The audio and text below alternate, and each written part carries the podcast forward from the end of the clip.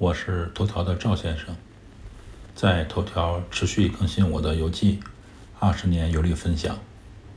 本篇文章共有十一张照片。上一篇文章对比了奥地利的国王湖和中国四川的九寨沟，这一篇文章开始详细记录我和老婆在国王湖的一天行程。国王湖位于德国和奥地利边境的小城旁边。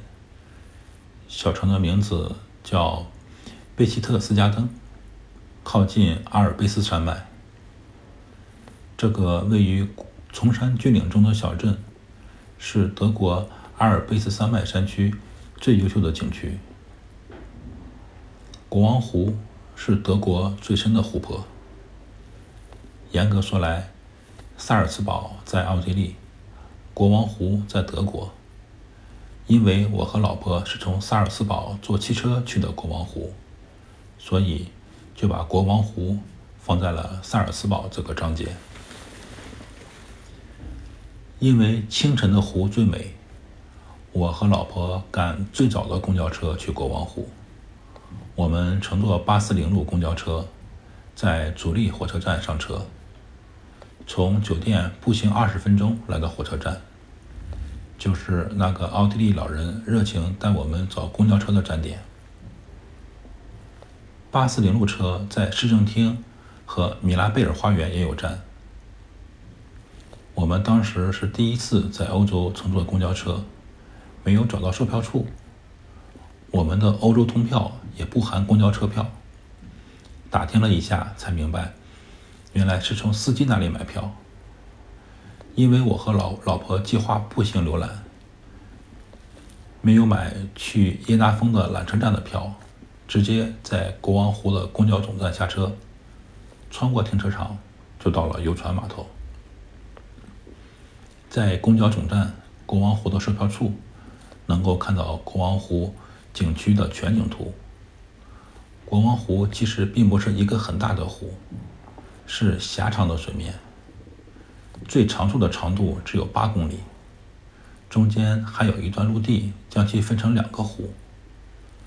这种小的水面，在九寨沟被称为“海子”，意思就是海的儿子。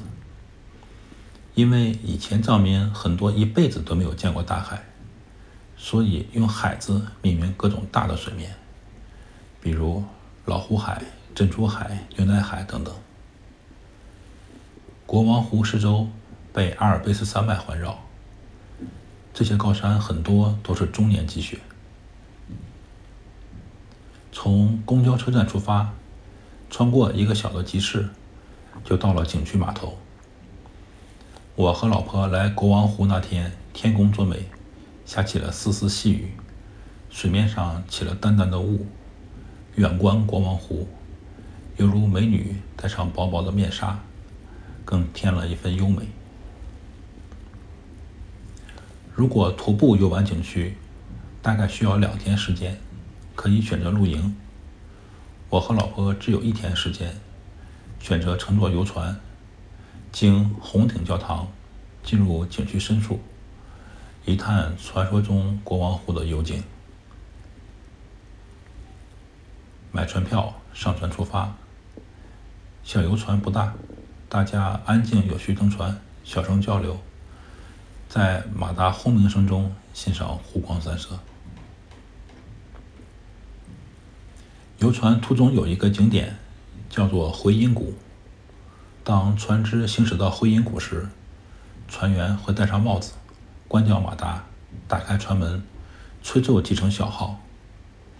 真的就只是演示一下如何回音。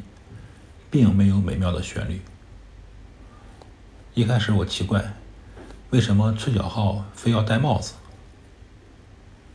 船员演示完回音，摘下帽子，在乘客身边走了一圈，每人都给了几欧元小费，这钱挣得太容易了。我很好奇，如果有人不给小费，船员会不会继续开船？赵先生，二零二零年五月十九日。